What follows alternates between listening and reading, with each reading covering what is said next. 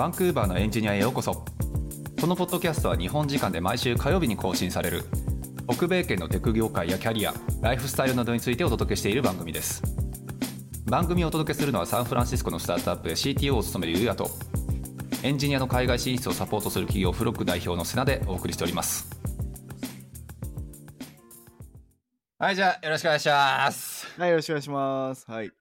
はいというわけで今日もあの 他力本願誰かの力で番組を回していこうのコーナー。コーナーなんだもん。あコーナーではないけど。はいまあ会ということで今日もゲストですかね、先生。はい、そうです。実は、はい。えっ、と、彼は一番出てもらってますね。はい。あの、おその方が。マジで？すごいね、超大物ゲストじゃんやっぱ、はい。そして実は、はい。もう1年前だ。え最後撮ったの？はい、そうです。そやん。マジっすか？はい。で、わあその時は、えーその方が、えバンクーバーに遊びに来てくれた時ですね。もう1年経つんだだあれと思って。1年経つのか。飲み屋行ってねなんかはいはいはい。遅くまで飲んでわーわーしてっていうはい。まあそんなこと言ってるとね誰誰のことか分からへんので、まあ、はい。その時もね、あのリクルーティング周りの話とかをちょっと一緒にさせていただいたかなっていうふうに覚えていますが、まあ、知ってる方も多いと思いますけど今日も来ていただきましたと。下田先生です、よろしくお願いします、もう、ラフな下田そうか、ラフな下田です。久しぶりっす。ね、お久しぶりだと思ってなかったけど、1年経つのか、あれからもえ知らない間に大島さんが髪ボーボーに伸びちゃってるから、ちょっとびっくりしましたよ。いう。や今もうロン毛でパーマよ、しかも。最初の、最初会った時の下田さんみたいな感じですよ。そうね、そうだ、そうだ、そうだ確か。なんで下田さん逆に短くなってんだ逆転した。に スポーツ狩りまで行こうかな、もう。逆に今いいねその時は短いブームなんですか？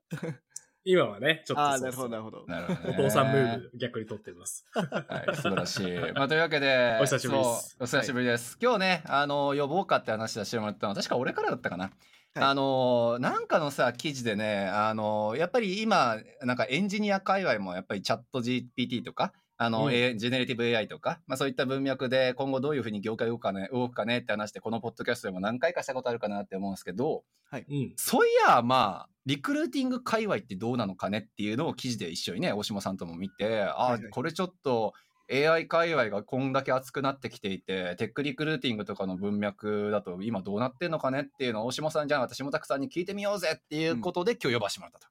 あざっす。答えられるんですかね、これね。いけんじゃない？まあまあ、でもまあすごいね さすがだねって思ったのがこの話をしようっていうふうに言うたら下拓先生が今日ね話せるかもしれへん話題しやっていうふうに送ってきていただいて。はい。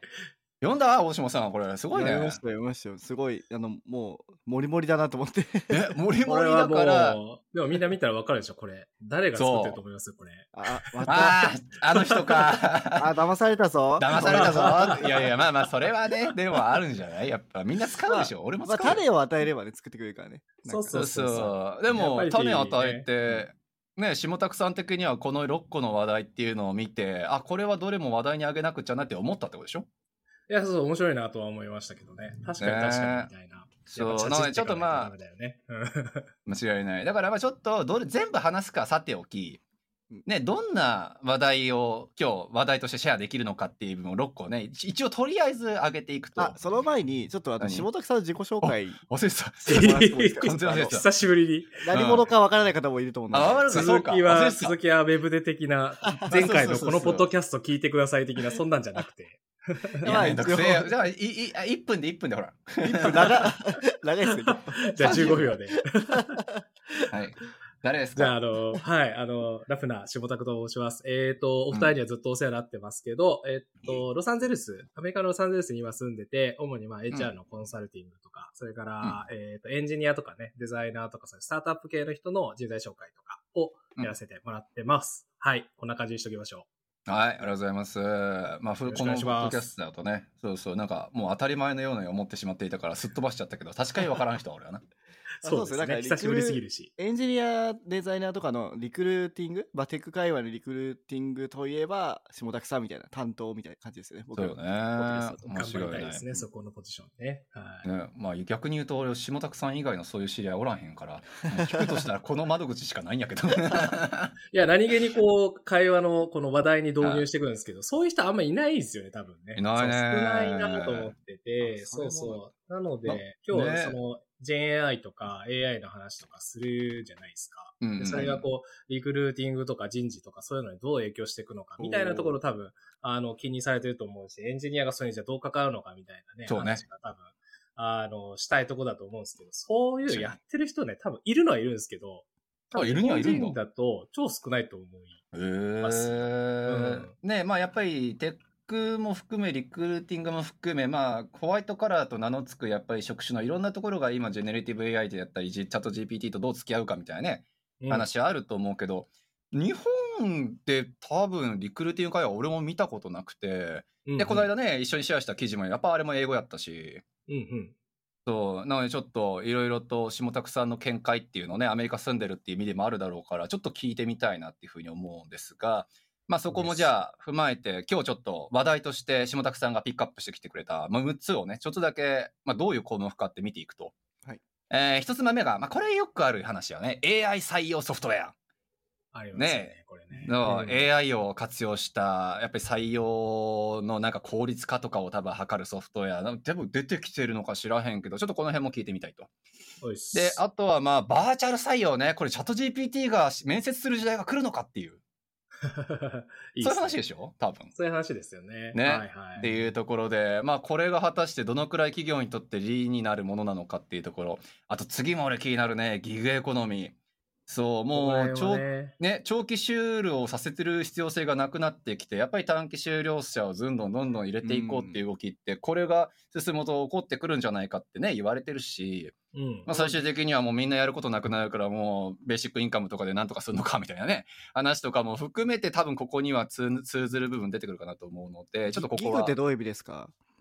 ギグはね、えっと、元々の意味は多分あれですよ。バンドっすよね。あの、バンドでギグするとか。あ、え、そう、そう、あ、そういう意味じゃないのかな。そういうギグかあれって、はい、僕はそう感じてて、要はまあなんかこうセッションする？あの、うん。なんかこう音楽やろうとするときにギグ使う、ギグルって言うと思うんですけど、あそれのまあコミュニティ、エコノミーって感じですかね。単純にギグワーカーイコール短期労働者ってイメージだと思ってた。あ、そっかそっか。僕はなんかね、そのイメージがすごくジャズっぽいなっていうイメージうーがあって。んなるほどね。じゃあそのプロジェクトだけで例えば関わるみたいなそうそうそうそうそう。イメージだよね。オンデマンドみたいなイメージですか？うーん、そう、それこそデブショップみたいな。あ、そうそうそうそうそう。う。んデブショップはどっちかっていうと、そうですね、デブショップ。なるほど。フリーランスもギグエコノミー近いと思うんですけど、そうだよね。ギルドとかも同じ意味で使うあーなるほど。確かに確かに。うん。はいはいはい。そうというまあ、はいエコノミーと企業とのやっぱり関わり方っていうのがこのまあ AI がね発達することによってどう進化するのかみたいな話と、えー、あとはやっぱりダイバーシティとインクルージョンの重要性と危険性とダイバーシティ関連は俺も喋れること実はいろいろあるんですよカナダ系の採用とかでね。そっかそっか。うん。そうそうなのでここはちょっと僕も気になるなっていうところただ AI がどうちゃらっていう部分は俺はちょっとあんまりイメージはつかないのでちょっと下田さんとも議論したいなって思うところ、そうですね。でちょっと口挟むと、これはう AI ん使ったことによる弊害というか、あ AI を、まあこういうの使って AI、AI 使ってダイバーシティとか、もっとインクルージョンを進めていこうという文脈もあるんですけど、逆に言うと、AI 使ってこういうことやっていくと、これらがなくなっていくよね、みたいな話もあるんですよ。あーなるほど。さなんか優秀な人だけで固まっていったら結局偏るやんみたいなそうそうそう。あとでなるほどちょっと話するよと思ったんですけど、あの、はいはい。人種とか、うん肌の色とか、そういうのが固まっちゃうよね、どうしても、みたいな。そうよね、まあ統計とかめっちゃ議論されてでね、そうそうそうそうそう。使うとねってことですね。はい。いや面白い。これはちょっと俺もいろいろむっちゃ興味あるんで。でまあ、うん。そのままいくと次が AI 台頭によるソフトウェアスキソフトスキルの重要性。まあまあ機械がやっぱり台頭してくることによってコミュ力だったりソフトスキルっていう部分が今後重要視するよねっていうまあゲスすると多分そんなもんかなって思うんですけど、うんうんそうここもちょっとじゃあ AI によってっていう部分でどう影響するのかはちょっと気になる。で次は結構、まあ、今も進んでるとこだよね採用時の給与の透明性っていう部分が今後変わるんちゃうかって。まあねほんと透明なとこはすでにもう給与テーブルとかバンバン公開してるしそうそう。まあそうでもないところはいまだにそうでもないしっていうところでこれがじゃあまあ AI っていう部分が出てくることによってより明確になるのかっていうところねうん。話をちょっと。うんうん聞いてみたいという6つなんですけど、まあちょっと全部話すとね、さっきも言ったけども、膨大な量になるやろから、どうした、どうだった？大島先生的にはこれなんかどれが一番気になったとかあったんですか？えー、あうーん、いや、すごい全部話せる内容ですよね。面白いですよね。めっちゃなんか全部興味深いなと思ったけど、まあ僕はやっぱそのギグエコノミーとかは分かりやすいかなとは思いましたね。うん。そうね。まあでもとりあえず多分全このポッドキャスト聞いてて全リクルーター、う全採用される側が気になる部分って多分1と3と4とあと6かな？まあ5もそうか、多分そういうイメージかなと思うんですけど下拓さん的には逆に。もしもこれでなんか俺らみたいなエンジニアタイプとか、まあ、エンジニア側の人間が気にしなくっちゃいけないランキングみたいなのつけるんやったら、うん。かか関係というかねこれから俺らの採用される側のこう意識として関わることが多そうなランキングとしてはなんかまあしゃべ結局どれも喋ってね意味はあると思うんだけどなんかどれが一番重要とかある？こで言うと、えっと、一番に挙げてたその AI 採用ソフトウェアの進化。うん。まあそうか。構大事なところかなと思います。なるほど。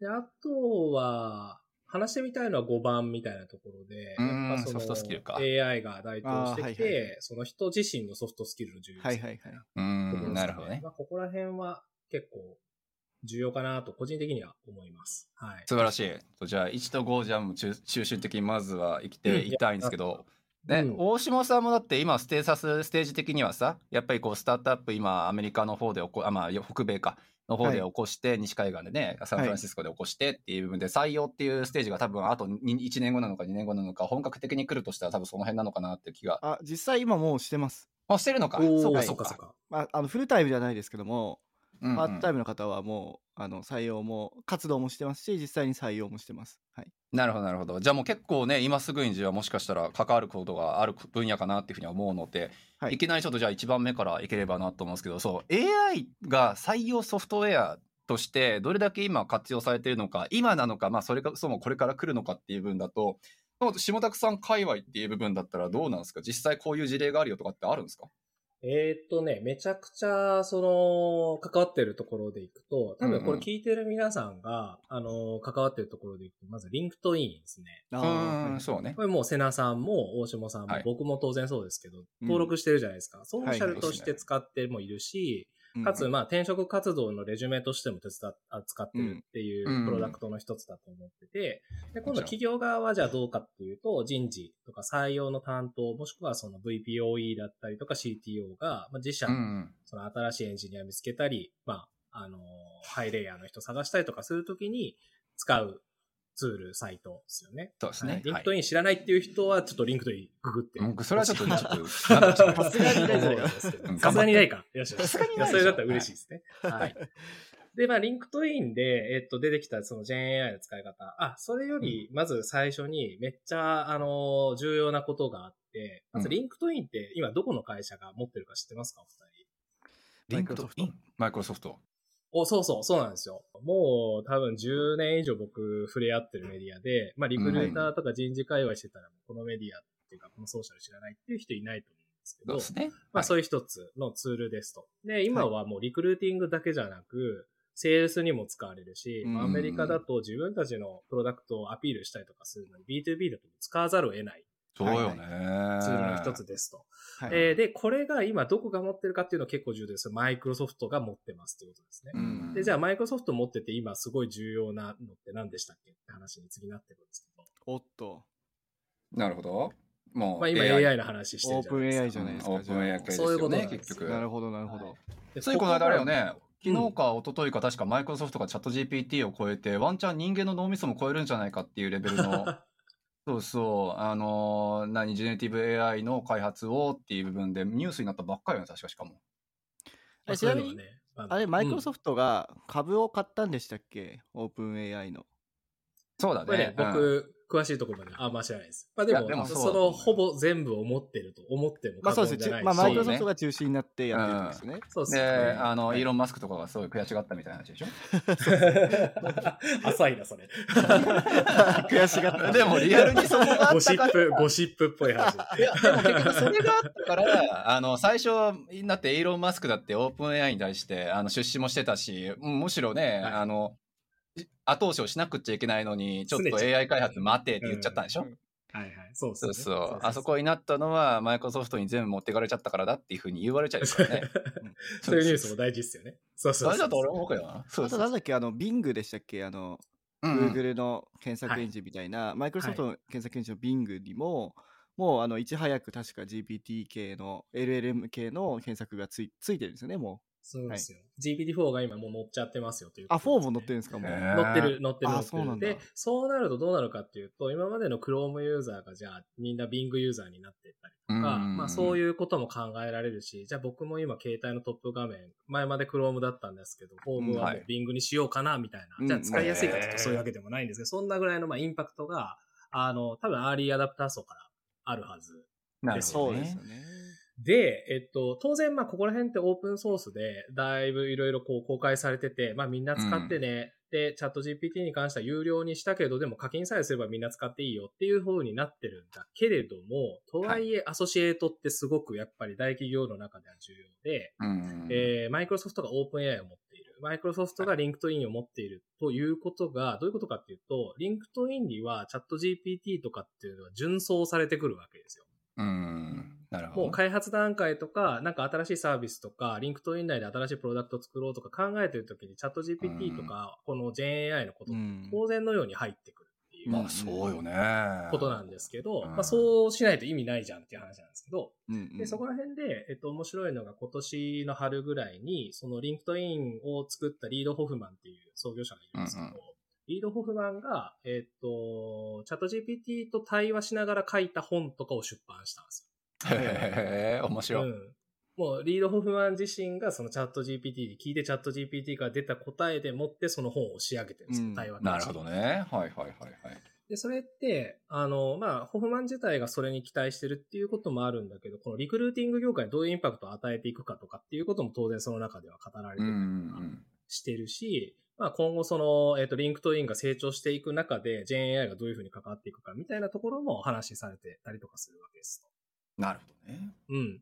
で、えっと、ここまでは大前提の、前提の話なんですけど、どういうインパクトが、じゃあ、リンクトイン使ってるユーザーからあるかっていうと、うん。えー、結構今ね、これリンクトインだけじゃないですけど、他の ATS って言われる、その、 applicant tracking system って言うんですけど、応募してきた人がどういう人なのかとか、どういう経路で来てるのかとか、そういうのツール、トラッキングできるツールがあるんですけど、うん。そういう会社とか、軒並み AI との、まあ当然なんですけど、チャット GPT との API での連携とかを進めていて、開発を進めていて、で、はいえー、一番メジャーな使い方は、新しい募集をするときに、ジョブディスクリプションを、もうそもそも自分たちで書かない時代になってきてるんですね。おおはい。なるほどね。うん。うんというか自分たちで書いてもいいんですけど、そこにスペシャリティがある人が書くんなら書くんでいいんですけど、うん。まあ、それ書くにしても結構膨大な時間がかかるじゃないですか。んそうですよね。うん。で、かつ、え、その、例えばじゃあソフトウェアエンジニアで、えフロントエンドで、こういう要件が必要そうだとか、うちに必要な要件ってなんだっけみたいなのって考えるのに、うんいいんですけど、ひな形あった方が書きやすいじゃないですか。そうですね。うん。で、えっと、リンクトインはもちろんそういうのサポート、もうすでに始まってるし、うんリンクトイン上で求人出すときに、ポンって、あのータイトルだけ入れれば、あとは経験年数とかそういうのだけ入れれば全部 JD 書いてへるんです。ええー、そんなことやってんの？今。もうそんなことやってはますあ。じゃあ、どうなのかっていうと、あの、逆に言うと、まあ、詳しく会社で、ちゃんと採用できてる会社だったら、そこをチェックしていって、じゃあ、うちにはこういう要件違うなとか、ここら辺ちょっとうんミニバムカスタマイズしようかなとかあると思ううんですけど、ん。多分ほとんどの会社は、あの、あんまりカスタマイズせずに、そのまま使うはずなんですよ。うんなるほどね。もう自分らが書くよりもむしろ詳しいかもしれへんっていうレベルやから。いや、これは本当にそうなんですよ。僕人事やってて採用やっててわかるんですけど人事とか採用のことだったらわかるし、まあエンジニアとかデザイナーのことなんて多少はわかるじゃないですか。うんやってないけど知ってるし、そういう人採用してきてるし、そういうレジュメ見てきてるからわかるんですけど、そうですよね。全く違うポジションを採用することっていうのもあるんですよ。例えばじゃあ、うん CFO を採用しなきゃいけない、ファイナンスにこと全くやったことないみたいな。なるほどそういう人採用しなきゃいけないときに、じゃあどうしようみたいなときに、うんもう CFO って入れたら、CFO の要件全部出てくる。なるほどね。はい で、これでだから採用を出せるわけですね、ポジション的に。そういうことですよね。だからまあ今までね、そのリクルーターが果たしてどこまでテックの分野分かってるんだろうって大下さんとかが例えばうんリンクドインとかでオファー来た時にやっぱ怪しんでたわけじゃないですか。うんねえ、なんかこの人信用できるのかなと、本当に自分なんかスキルとか見てあの言ってくれてんのかなとか、特に外部リクルーターから連絡来たりするエンジニアって大体、はあ、またかっていうね、あの、感じになる人が多かったと思うけど、けど、うん。今はそういうなんか垣根みたいなものが結構取っ払われやすくなってるじゃあ時代ってことですかね。そうですね。この会社、エンジニアのことなんか全く分かってない採用の仕方してるなっていうのは、うん求人見りゃ分かるじゃないですか、今までは。はいそうそううん。あ、ちゃんとエンジニアが採用してないなとか、なんか人事が適当に調べて作ってんなとかって思ってたんですけど、うんうん間違いそうないなくなってくるんですよね、垣根が。はあ、すごいな。それっぽく書かれちゃうんですよ。逆に言うと。なるほどね。なんかじゃあ、働く側はどうやって見極めりゃいいんだってちょっと一生思いはするんだけど。ってことですよね。でうんそこからが、まあ、求人のその AI っていうのはもうすでに入ってて、めちゃくちゃ使われてるなっていうか実感はあるんですけど、うん今度はそこからその求人に対してマッチングになってくるんですよね。うんうんそうね。リンクトインにしても、その求人に対してじゃあどういう candidate をこう増やしていくかとか、例えばもちろん1の応募者より10の応募者が良くて、10より100の方が良くて、もっと言うと自分たちで探し出すより応募してもらう方が良くて、みたいなことですか。うんあここら辺はもうマーケティングとかと一緒なんですけど。で、、えっと、その時に、えっと、まずどういうプロフィールに自分がしてると、そのスクリーニングに引っかかりやすいかうんとか、はい。わかります？あの、エンジニアとしてじゃあ5年目、しかもこういうポジションでこういうスキルセットが必要みたいなポジションに自分が行きたいと思ってるんだけど、そこに行くためにはどういうプロフィールにしとかなくちゃいけないとか、っっていうの、も、もうそろそろ GenAI がプロデュースしてくるんですよね。へえ、なるほど。今、リンクトインが進めてるのは、えっ、と、求人側はもう終わりました。採用側はそういうふうに JD 作れますよっていうふうになってるんですけど、えっ、と、今進めてるのは、まだ実装されてるかされてないかちょっと微妙なラインなんですけど、プロフィールも AI によって作り上げますよっていうなんですよ。はい。でそうなると、ある程すごいね度、そういう仕事をしてきて、そういうレジュメを作れてる人に関して言うと、よりそこの求人に引っかかりやすいような、えっ、と、プロフィール化みたいなのをリンクトインがサポートしてやってくれる。みたいなのはもうすでに進んでて、そこ、すぐそこにあるみたいな感じなんですよね。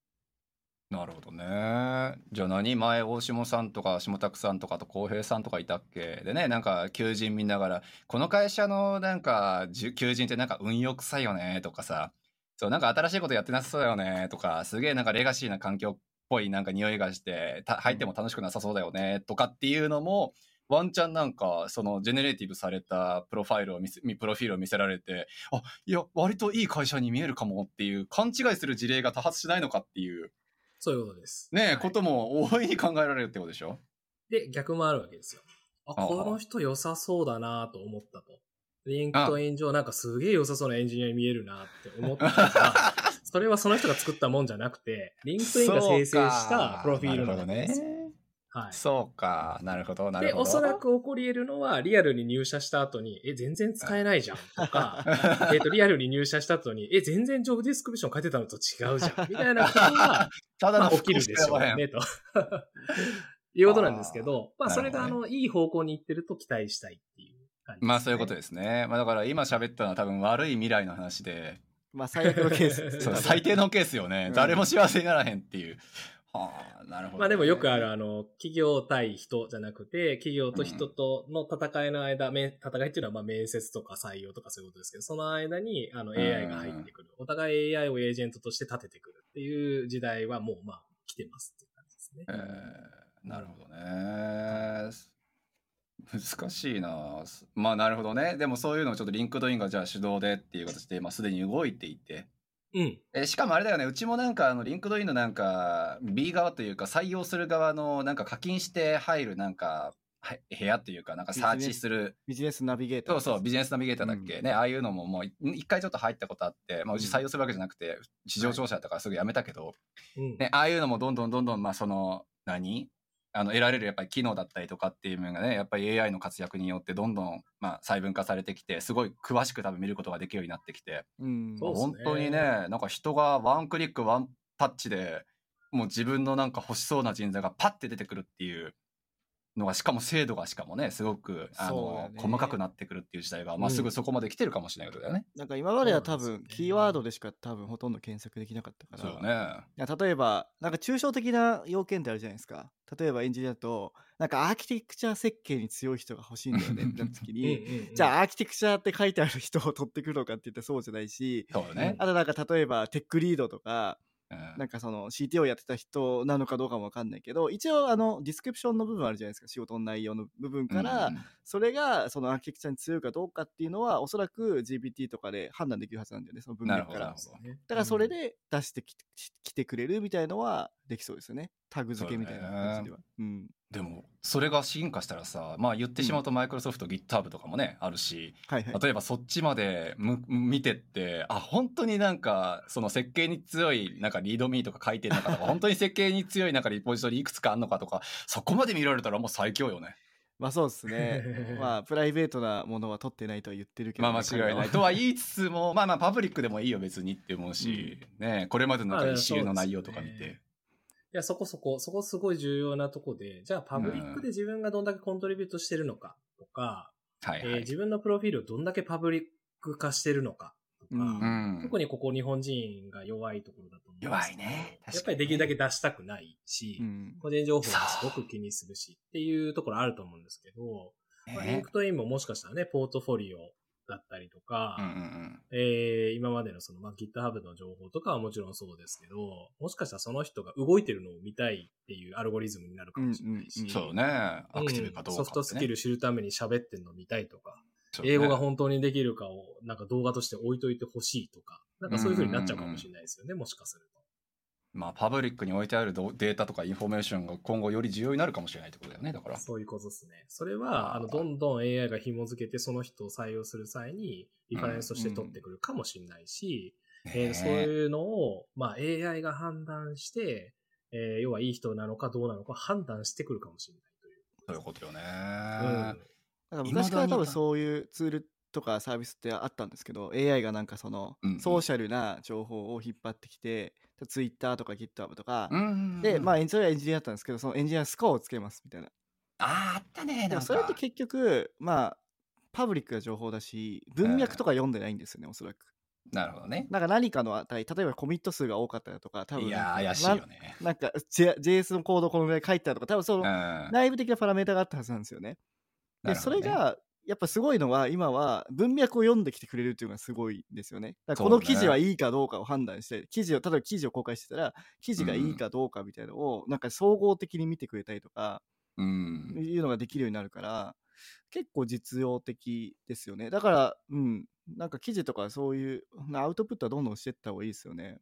それはそうだと思います。うん間違いない。まあ日本人が弱いって言ったのは本当その通りで、いまだになってフロックね、あなたのちょっと実績過去のやついろいろ見せてくださいって言ったら、なぜかベベーシック認証がかかった、なんかあの、ヒストリーページみたいなやつ送られてきて、はいはいはい。これ全部クローズドにしてんの？みたいな。すごいもったいないなっていうのがやっぱりいっぱいあるもんね。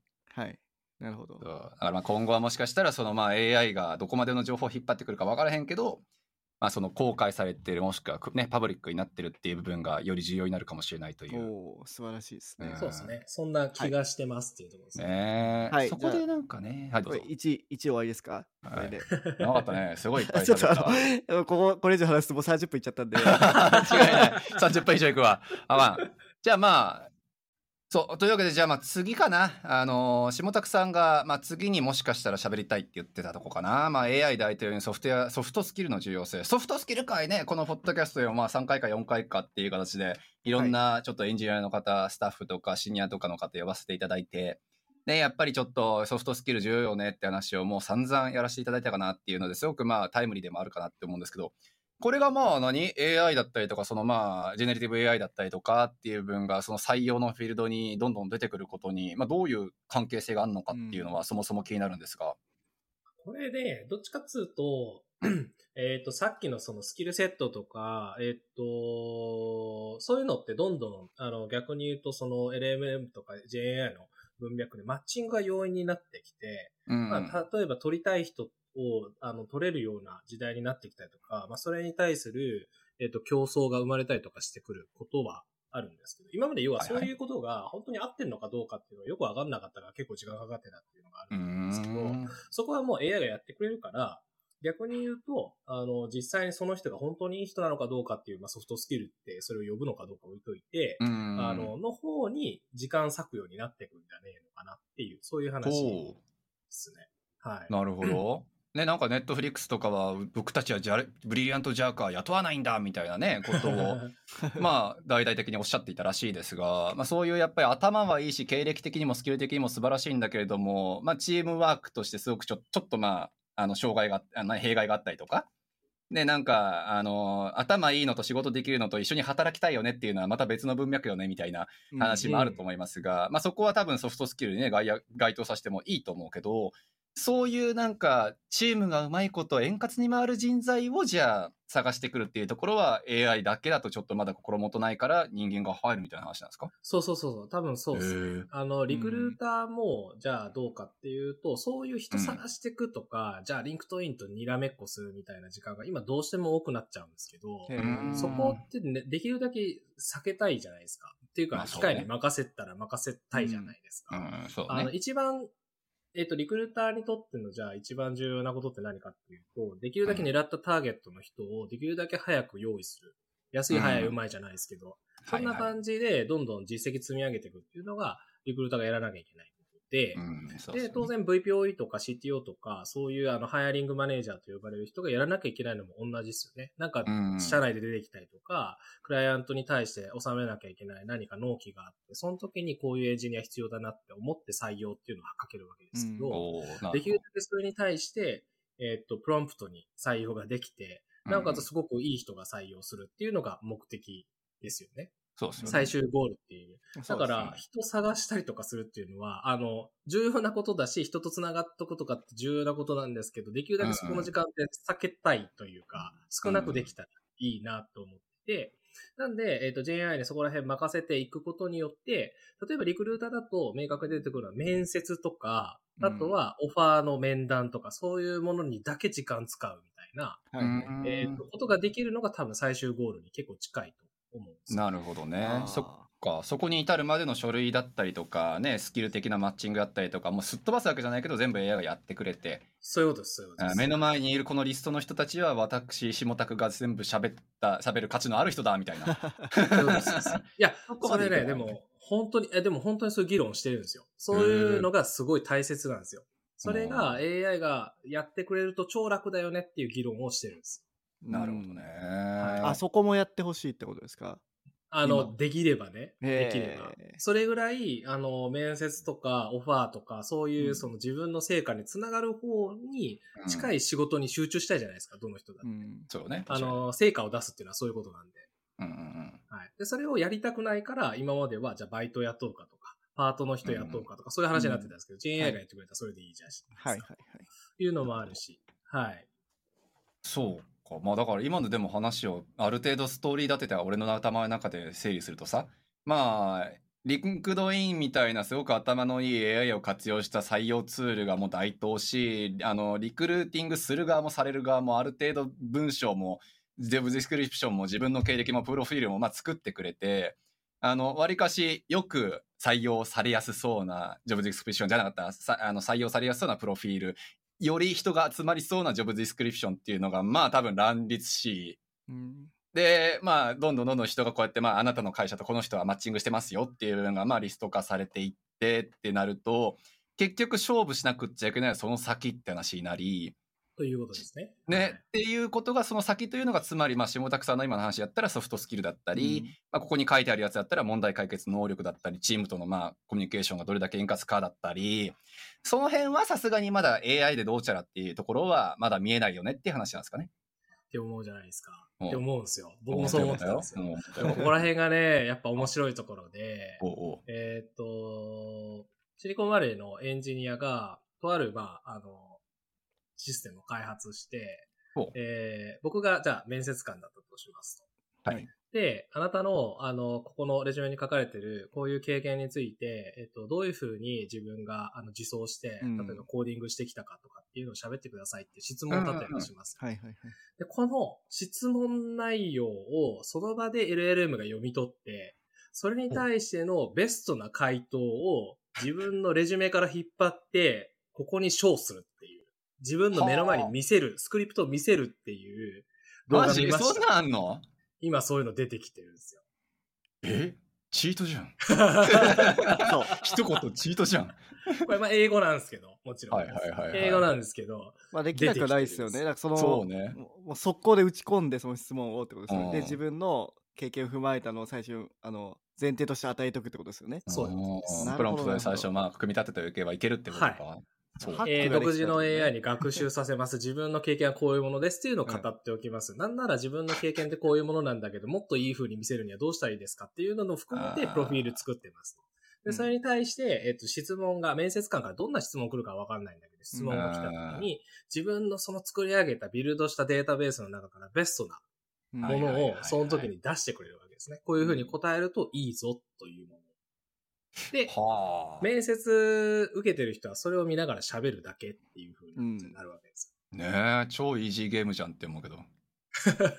で、まあまあ当然そんな簡単ではないはずで、えっ、ああと、そこにはまだ、あの、どんどんどんどん、こう、あの、なんていうんですかね。そういうの見てんなって、例えば面接官も分かってくるかもしれないし、あれだよね、日本のなんかどっかの大学かなんかが AI で作られた文章かそうそうじゃないかっていうのを判別するシステムをなんか作ったんだっつって、なんかい一つ話題になってたけど、まあその、まあ延長線で出てくるかもしれないってことだよね。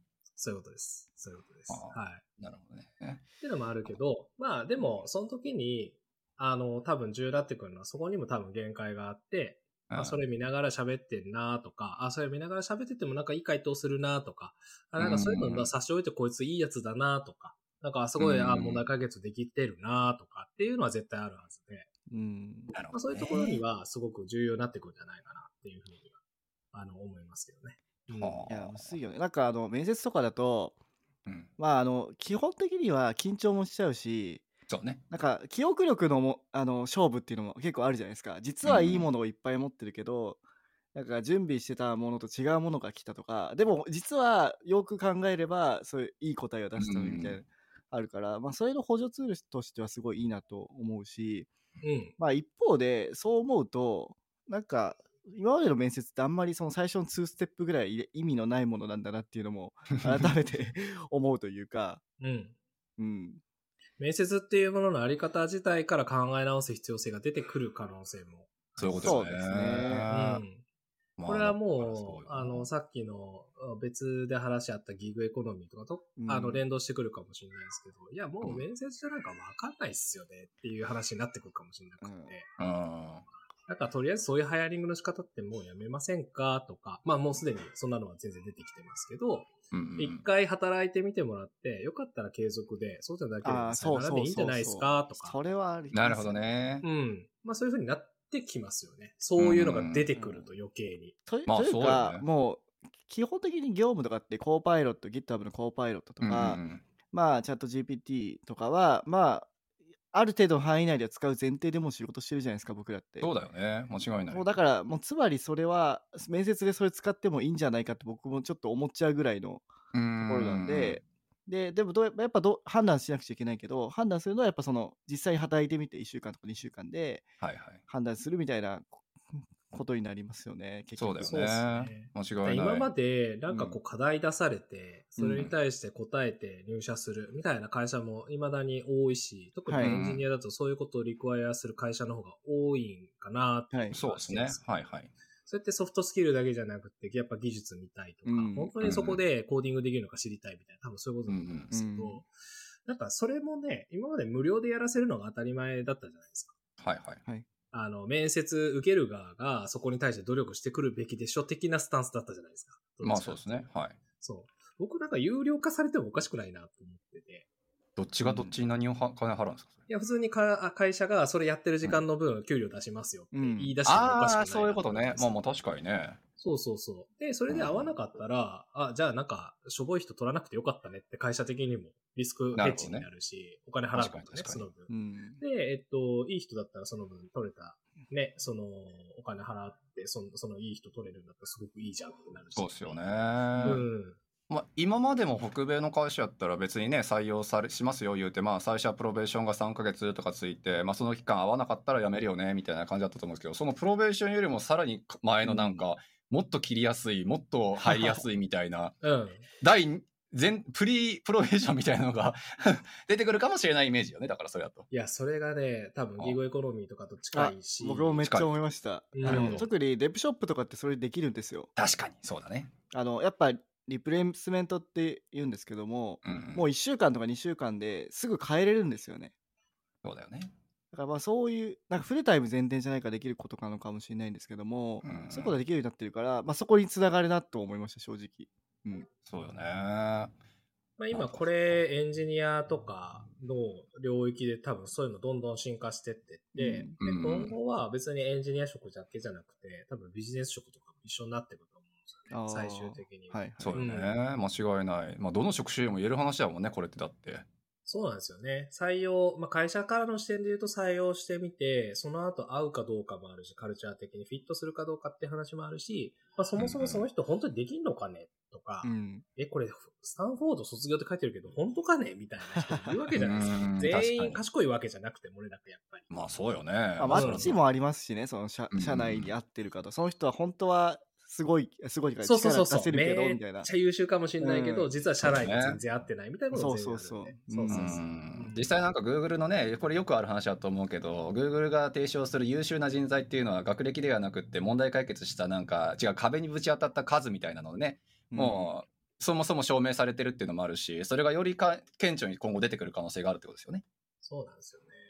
そういうものに対して、その会社が責任取っていくことに対して、多分もうちょっとシビアになっていくかなっていう感じは受けるし、そうですね。まあそこら辺がなんか JAI で判断できるようなプロダクトとか出てくるとちょっとおもろいかもしれないですけどね。はあうんなんかね、でも僕思うのは、今、まあ、去年の今頃って、なんかそのチャットボットでこんな高度なことできると思ってなかったじゃないですか。ううんそうそれがねできるようになっちゃったじゃないですか。で、ねなんかパラダイムシフトみたいにししたんで、なんかその辺もできるようになるんじゃないかなっていうのは思わせてくれるのが本当にチャット GPT だなっていうのを改めて思いますよね。うん、いやすごい世の中よ。そいや、もはい怖いっすよね。だんだんもうなんか自分の今じゃ喋ってることとか、この、うんうんえー画面を見てることとか、そこら辺も全部、まあ読まれる、読んでもらえる。もうどこまで行くんだろうっていうね確かにいやいや、結構そこら辺は本当に JAI の強みだと思いそうね。間違いない間違いない。うん。だったらハイパフォーマーがやってるね、その PC の使い方を全部まあ要は録画してもらって読み込ませて、その通りにみんなやればいいわけじゃないですか、金太郎は。うんうんうんセールスで言うと100万円売ってる人より1億円売ってる人を100人持ってた方がいいわけじゃないですか。どそうですね。その人がやってるアクテティビティだけやらせればいいわけですよね。ィ当然なんですけど。怖い考え方ですけど。まあそうね。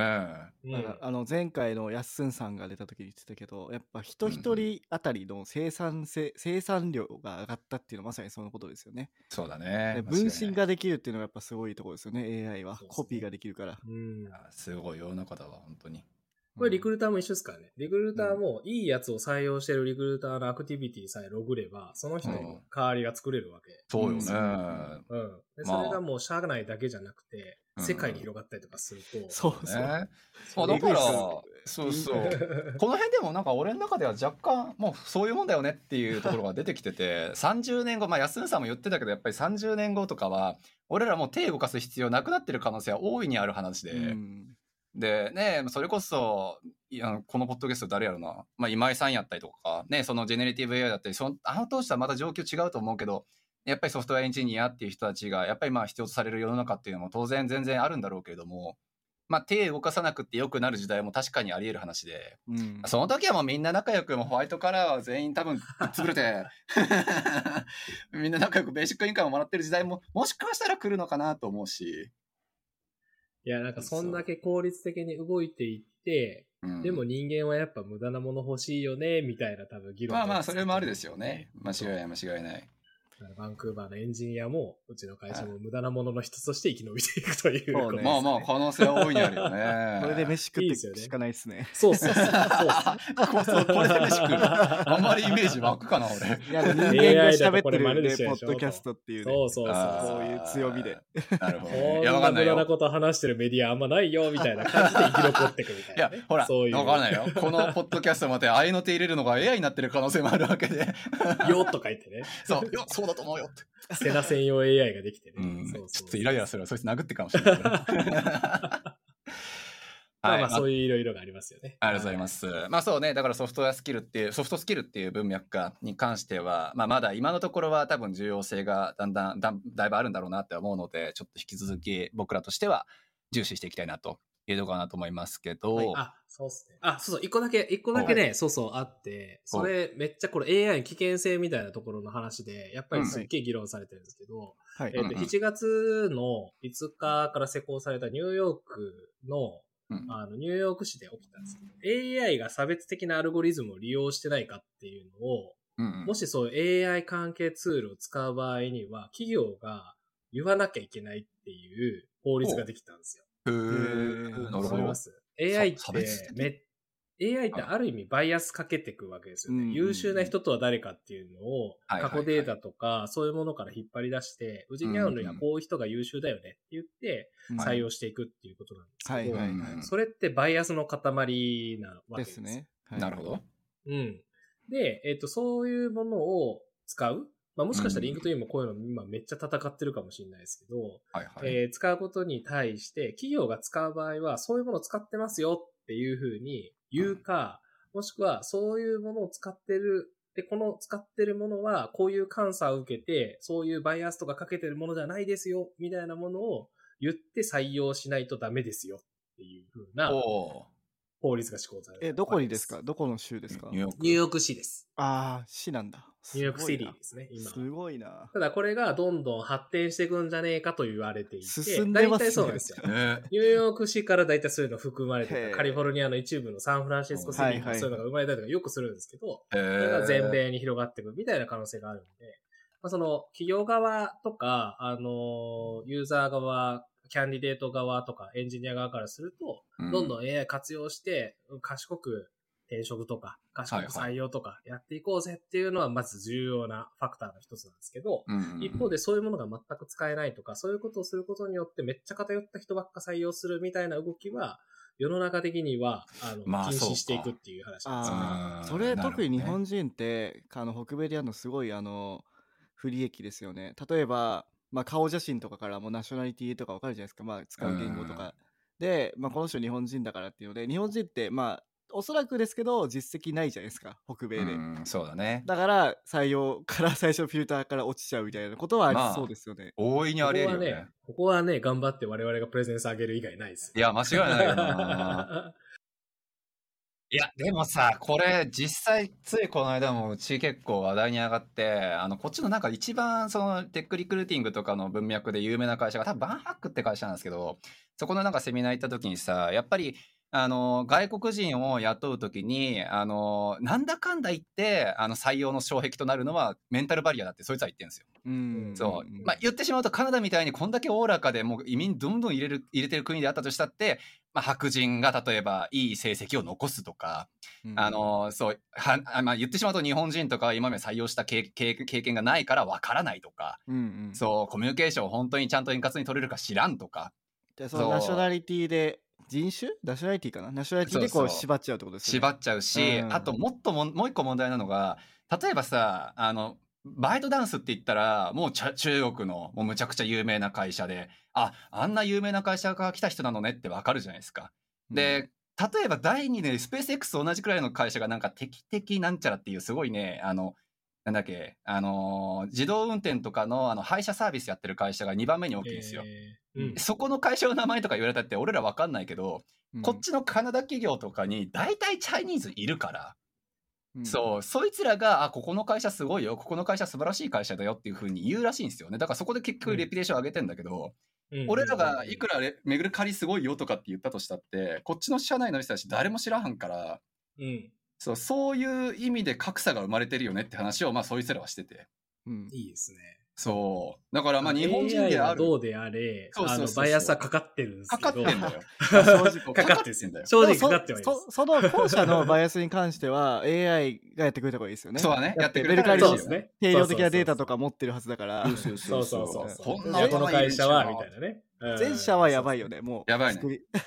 そう。単純にやばいねいやーそうななりそうだなとか、ね。まあ、だからそれは確かにでもそれを要するにまあなんとか廃止していこうっていう施策施策がそのまあニューヨークの法律ってことでしょ？法律なのか決まりってことでしょ？そうですね。まあ、どっちかっつうと、これはエンジニアとかっていうレイヤーの話よりかは、あの、はい。より、こう、ロード、あの、ブルーワーカーだったりとか、多分そういうところになってきてるのかなっていう感じはあるんですけど、まあ、要はもう今まで差別とか、やっぱ LGBTQ プラスもそうだし、はい。あの人種とか肌の色もそうだし、アメリカはすごくそこセンシティブなので、まあそうよね、逆のね、発想でそういう人を採用したいからみたいな、えー必ず、あの、なんていうんですかね、採用サポートシステムみたいな絶対出てくるはずなんですけど、そうだねなんか肌の色黒いからこの人が上の方に上がってくるあああり得るってことよ。ねはい。あ日本人っぽい名前だからなんか、そうそうそうそうしかも女性っぽいからなんいかこれを上に上げてくるとかね。あのねダイバーシティの文脈で俺喋りたかったの実はそれであのね フロックのあの周りで日本から採用活動して採用された人が割と女性エンジニアが多いんですよ。まあ押下さんも知ってると思うけど。あはいはいはい。確かに。そう。でまあまあ本人が言ってたことだから俺のバイアスではないって信じてもらった上で言うとやっぱりその人もやっぱり例えばバックエンドエンジニアでチーム組んだりとかするとほぼやろうじゃん。そう、うん。それダイバーシティ的にまあ違うやっぱ意見が入りにくい非常に悪いカルチャーを生みやす、生み出しやすいよねっていうところからダイバーシティを意識して女性でバックエンドエンジニアとして経験があったらわりかしもしかしたら入り込むフィルターがね浅いんじゃないかっていうので、まあ、その人もちょっと話してたことがあって、まあ、でもそれをダイバーシティという方面から見るんだったらすごくまあ会社にとってはプラスなはずで。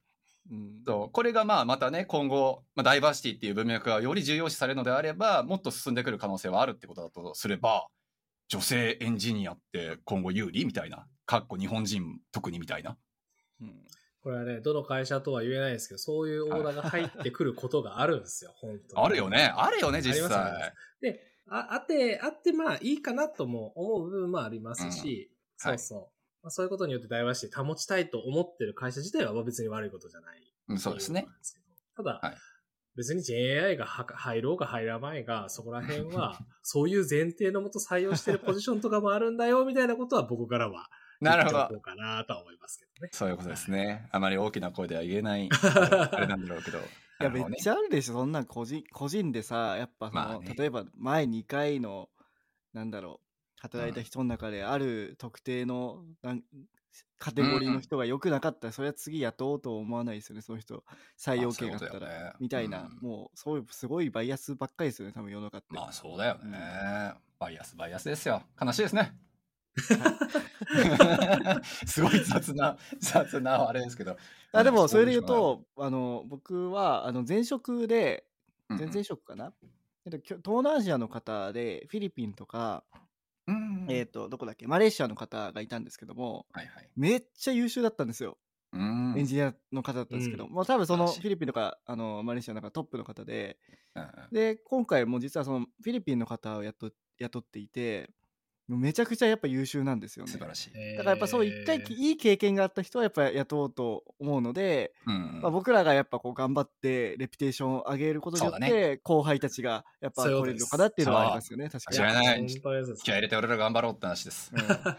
僕今、あの、他のプロジェクトで、あの、日本人エンジニアをね、はい。あの、はい。アメリカの会社とか、まあ、北米の会社とか、そういうところに、あの、紹介しようとか、そういうことやってるんですけど、いろいろこう、北米の会社でね、インタビューさせてもらって、うんはい。そのプロジェクトで。で、はいやっぱり、皆さん、その、日本人エンジニアを採用した経験がほとんどそうだよないね。ああそこなんですねそこなんだよここなんですよね。なるほどそう日本ってどういうイメージなのかっていうと、もう本当昭和世代まで戻っちゃうんで。うんもう戦うん前失われた20年そうそうがそう。むちゃくちゃでかえくて。どういうイメージなんですか逆に？あのえ、だからないんこれですよ、ね。全然もう GenAI あの関係ない話になってきますけど、はい日本人はもうだから認識されてないですよね。されてないんだよ少なすぎてないんだもん。ジャパニーズカンパニーはもちろんね、トヨタもそうだし、そうねそうだし、間違いないレピュテーションたくさんありますし、うんうんうんあれですけど、いや、ほんとさっき言った通りの悲しい話ね。あの、うんメルカリもスマートニュースもアメリカで大活躍してるけど知らないですよね。いや、そうなんですよ、マジで。そういうことなんですよ。それなんですよね。本当そこに尽きちゃうわけです。そうどこの誰とはもう最近言わないようにしてるけどさ、あの、まあ、ある社会学者が、日本人がグローバルで勝つ可能性はゼロだ言うてて、ゼロなんだもんゼロだよ。理由はだから、あの、やっぱりディアスポラですよね。あの、結局、チャイニーズが何千、何千億とか1億とか、あ何千万とか1億とかってね、移民がいるっていうふうに言われていて、インドだったら4000万とか5000万ですか？でユダヤ系にすると、まあ、それなりのやっぱ数だよねっていう人たちが、やっぱりディアスポラでどんどんどんどんこっちの海外とかに出ていってる一方、そこで、ね、あの、コミュニティを形成してしまうと、中国からそこの国に行こうとするなんて、もはやもう田舎から東京に上京するみたいなレベルで簡単に行けてしまうと。うん。そう会社に入り込む時だってどこぞの会社に大体そのチャイニーズ同じディアスプラの県内の人間がいるわけだから入りやすいし情報も入りやすいしうん。でどこかの大学に行こうとしたら入試の情報なんてすぐ手に入るしうんそれはいいのか悪いのかって言ったら悪いんだろうけど。そう。まあ結局でもそういうコミュニティの強さっていう部分があいつらがグローバルで成功した理由や言うててじゃあ日本人はって話をするといないし知らないし分かられていないし。そうそう。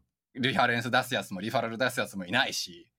それは弱いよねって話っていうことらしいよ。うん。うんうん。なるほどね。頑張りましょうとしかね。うん頑張りましょう。あの逆にえあのバンクーバーって、えうんっとどちらかというと中国とかインドとか多いじゃないですか。だから今の話、かなりそうですよね。中国とか、うんインドのディアスポラがいっぱいあるじゃないですか。ディアスポラってはいコミュニティみたいな意味ですよね。人種これ間。は、和教とかそういう意味ですよね。華そうそう僑とか。そう和教、あーはいはい和教、そう、ディアスポラ、華僑ディアスポラとも言われるし。はいなるほど、なるほど。で、一方で、あの正田さんせっかくあの LL にいるんで、そうね LL はいでそういうのってあるんですか、中国いや、あると思いす。ますよ。めちゃめちゃあると思います。どの辺が多いんですか？どの辺の。えーとね今でも、えーと、メキシコももちろんそうだし、はいはい。うんえーと、そうですね。LA だとメキシコは多いし、でももう本当にどの人種もあるかな。本当日本だけあんまないんじゃないかなそうなの感じはするし、だいまあでも言ってもね、日本だってリトル東京みたいなそういうところはね、あるから、あーはいはいある程度のコミュニティは絶対あるはずなんですけど、はいた。だその、ね、お金もか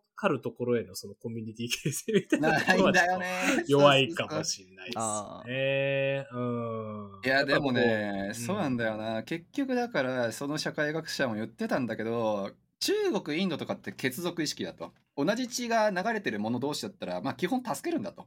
うんそういう人。がうん誰であろうがみたいな。うんうん。そうそう。で、日本は片や家族意識だと。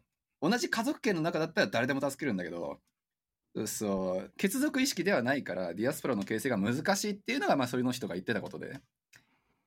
そう。まあ、そこはもしかしたら社会的な文化の今までの歩んできた歴史が違うっていうところもあんのかなっていうのは、まあ、俺らはもっと頑張らなくちゃいけないっていうことなんだろうなっていうね、つながってしまうという。はい。なるほどね。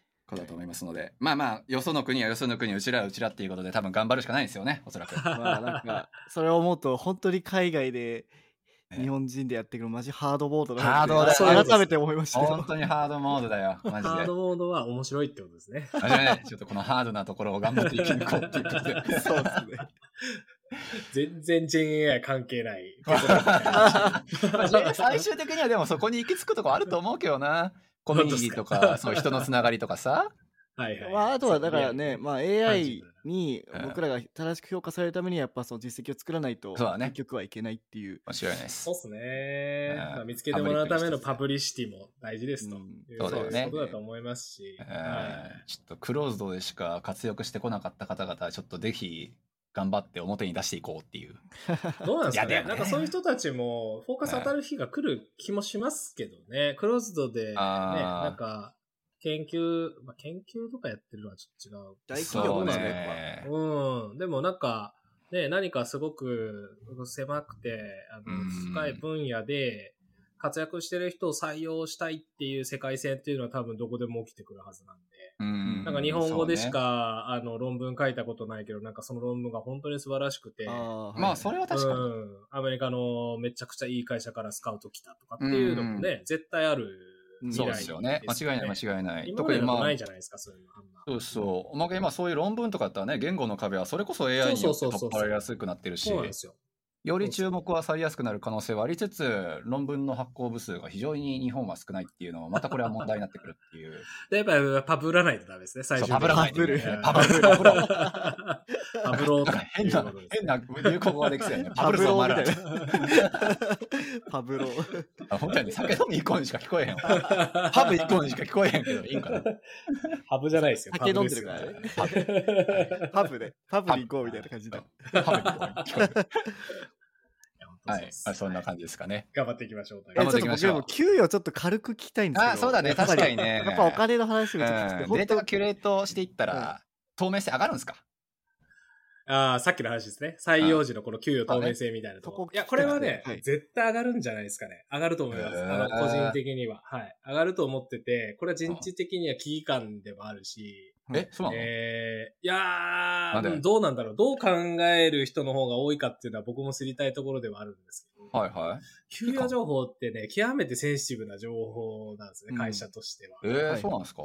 いや、そうですよ、そうですよ。だって未だに、その、まあ、そうだな、めちゃくちゃ前の話だと、バッファーとかそういうね、会社はいはいはい。なるほど、なるほど。公開し全社員の。給与公開して、それを Google Docs で誰でもアクセスできるようにして、うんみたいなのって、今じゃあスタンダードですかって言うとそうじゃないですか。まあ、そうか。なるほど。いや、当然そうじゃないですよね。はいまあそうか。大手企業がそんなことやったらどえらいことになっちゃうわけですよ。うん確かに。個人情報ですもんね。て、できるだけ見せない方がいいわけですよ。普通に考えるとね。なるほど会社の運営をしていけばいくほどそうですし。う。うんんお父さんが浮気した、あの、女性の遍歴全部出しますって言ってるとほぼ変わらないです。ああ、まあ、そういうこと言われてしまうとそうなのかっていう。これ納得したらちょちょっとやばいんだけど、なるほど。わからないですけど。やっぱナイフでもあれですよね。例えばこの人はこんだけもらってんのにこんだけしか仕事してないみたいな、そうまあ、いう。そうね。そうそうそうそう。特にあのうまあアマゾンとかみたいになんかあの、はい。ランクが、レイヤーがランクがね。まああればいいですけそうど、ないところだと結構その入った時とかそういうのに変わってきちゃうから、みたいなところもありますよね。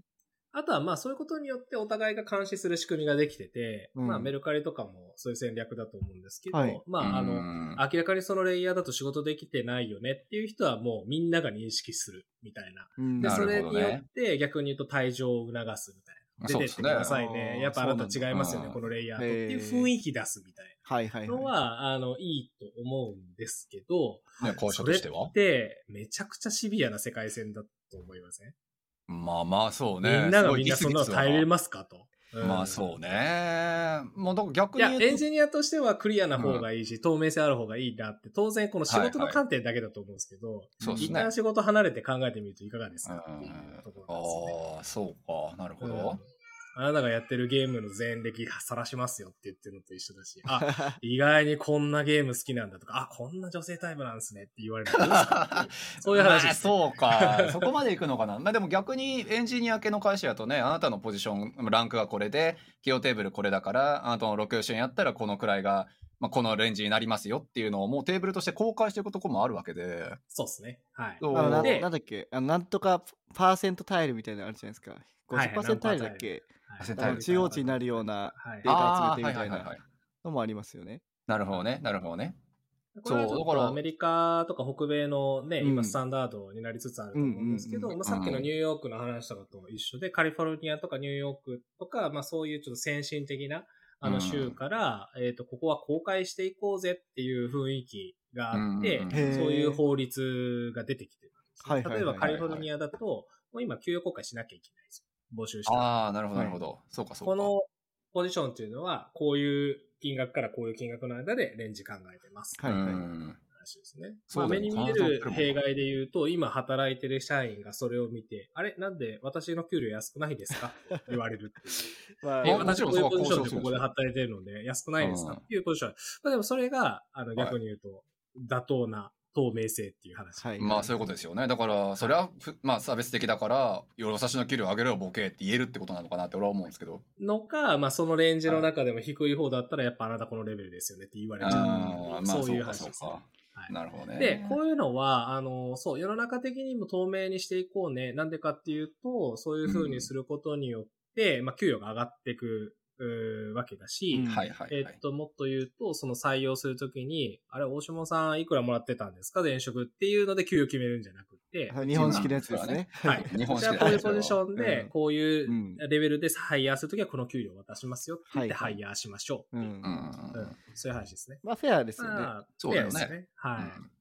うんまあ、フェアであると同時に解雇とセットだとは思うんですけど、もしそのレベルに実際入ってみて、満たなかったら、じゃあさよならねっていう話。さっきのメルカリああ、まあそうだよね。はい、そうです、そうです。だってそう思って入れたんだけど、そうじゃないっていうパターンもあるし。まあもちろん。上振れするパターンもあると思いますよね。そうっすよねいや、思ったよりめっちゃできるじゃん。じゃあ、このシニアレイヤーでとかっていうのが。そうそうそう。いやだからこのポッドキャストに出てきてるゲストだってさ、それこそお笑いの翔太さんとか、お笑いだった翔太さんとかね、い、きなり前職から倍になったとかっていうと、それだとあり得るわけで。前職お笑い芸人だったんじゃないですか、それは。前職がお笑いで、今、いやもうせ転職して、まあ、でバンクで最初働いた会社が、まあ、割と安くて、で、次転職したら倍になったとかっていうのって、ね、割と前職とかの、うんそうそう、前職とかの給与が参考にならなかったから、参考にされなかったからもちろん上がったわけで、うん。そうそう、だからそれは割とファミリアな話やなっていう。あ、そうですね。日本、確かそっか。確かに日本だったらそこは10%とか 20%, 20%とかになっちゃうのか。なるほど、なるほど。まあそうですね。確かにそうですよね。2倍なんて絶対ありえないもんね。絶対ありえないもん。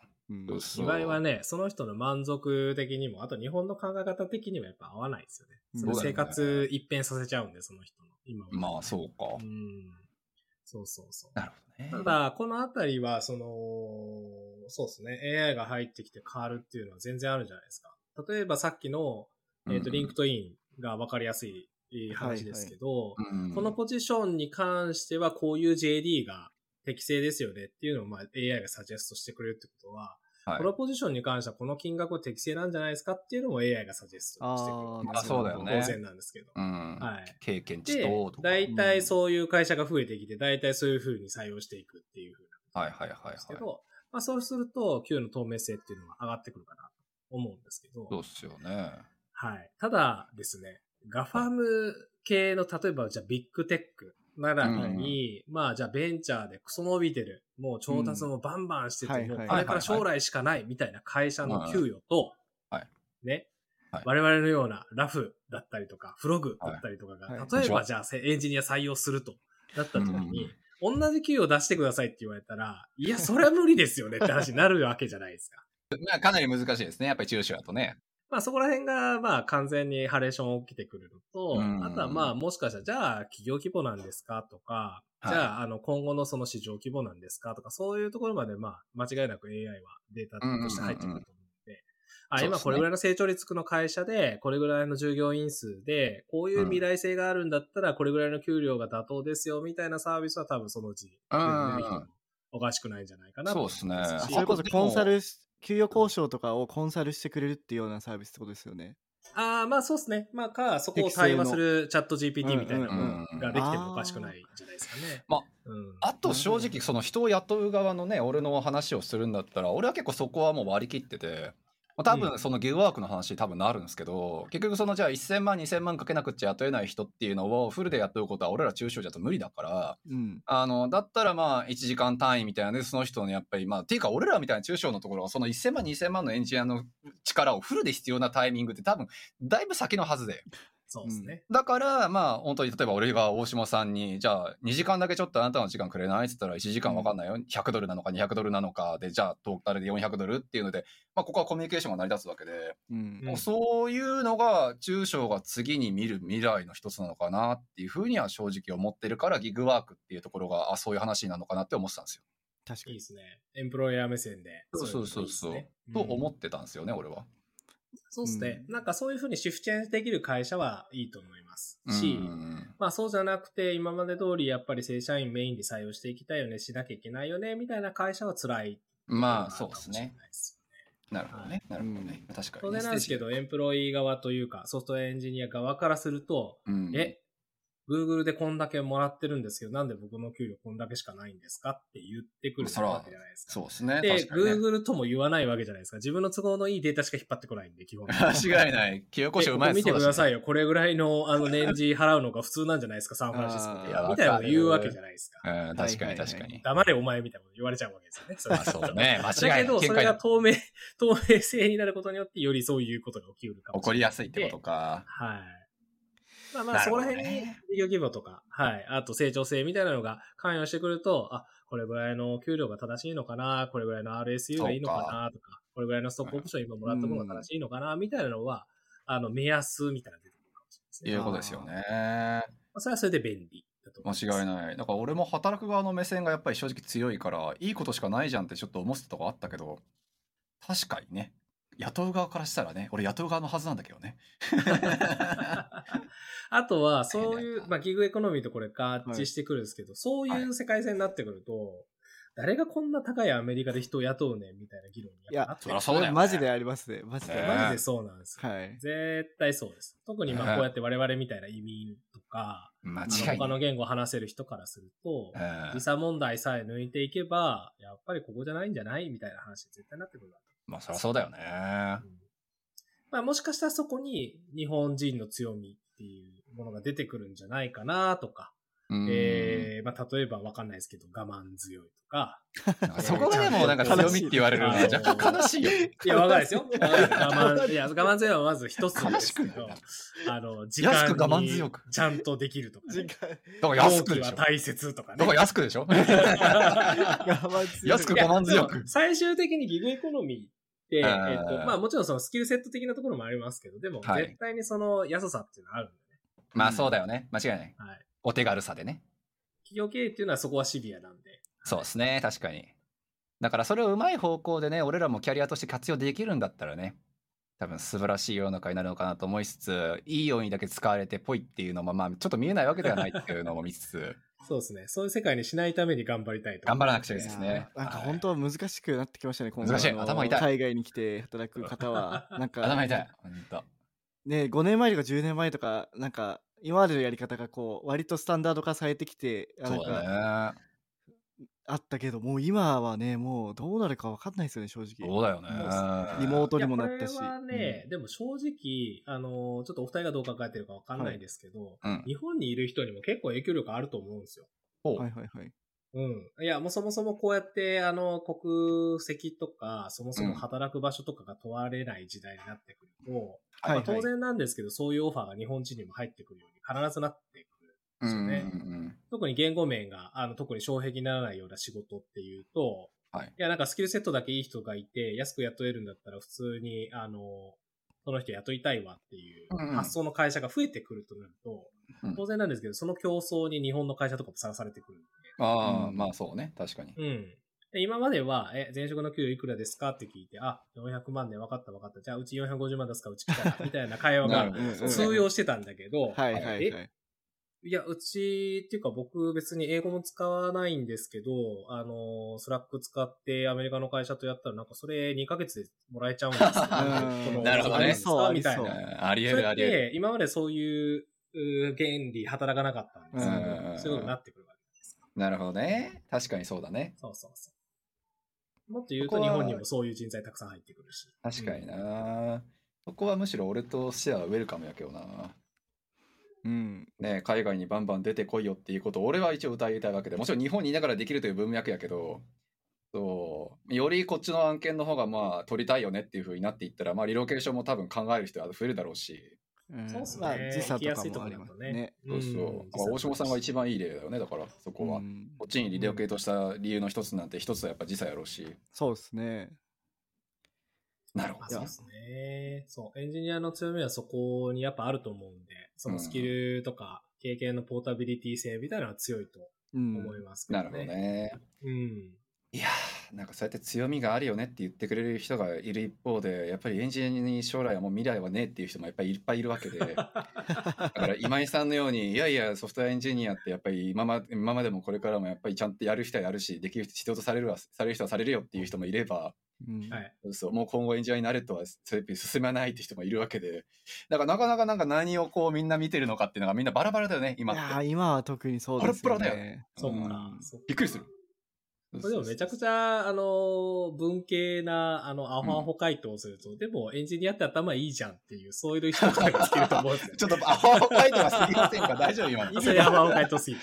まあでも、だからまあ結局例えば前回の安野さんもそうやけど、まあこれから先のジャンプアップをね、例えば新しい未来がやってくるからどう自分のキャリアをチェンジしようっていう時に、スタートダッシュ書きやすいのは確かにエンジニアとか、まあそもそもすでに最先端にいた人っていうのが、あシフトチェンジはしやすいのかなっていうイメージは俺もちょっとは持ってるから、うん。そう、そういう意味だと、まあね、エンジニアってね、そういうなんか動きやすい職種って今、下拓さんがおっしゃってくれたような、うん。ところを、まあ、めがけて今後も業界が発展していくのか、なんかもう目指す人がいなくなるのかっていうところって割とちょっと寂しいような悲しいような便利なような便利じゃないようななんかいろんなものが今ごちゃってるね俺。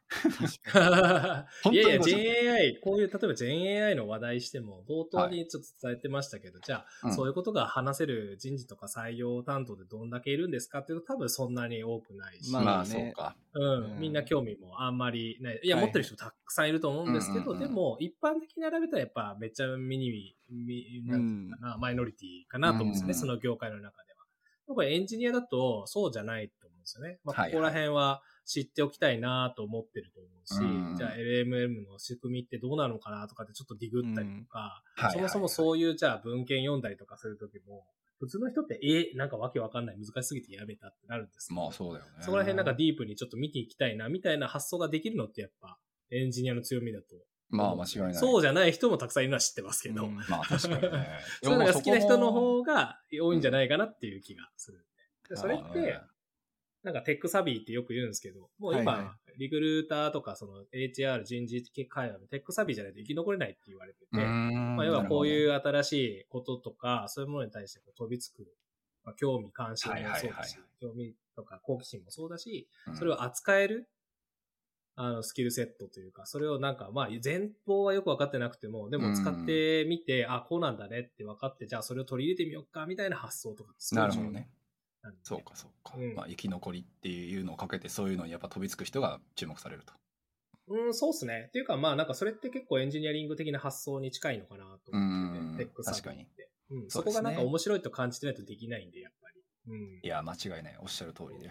ね、だから僕が言いたいのはそのなんか職業でエンジニアやってる方とかがうん今後辛くなってくるんじゃないかなとは正直思うところですね。うん。で、なるほどねもしかしたらそういう人たちは、社内 SE とか、なんかそういう方向性に舵切るかもしれないですよね。まあより文系チェックなソフトスキル的な話とか、もしくはうんうんうん経営に寄っていくみたいなことによって新しく開花していくっていう。そうだよねまあ確かにそうですね。間違いないそうそうそうそうそう。そっちが弱いかっていうとそういうわけじゃないと思うで。うんんうん。そういう人たちがね。そうだよねまあこのポッドキャストで出てくれた人の中にも、まあ、エンジニアリングの次のキャリアとしてチームマネジメントとかを見てるっていう人も、まあ、やっぱり中にいるわけで、そそうそうまあだからいろんな道が開けるのはいいことなのかなって思うしなるほどねね、なんかすごい年になりましたね、今年は本当に。はい。楽しい楽しい。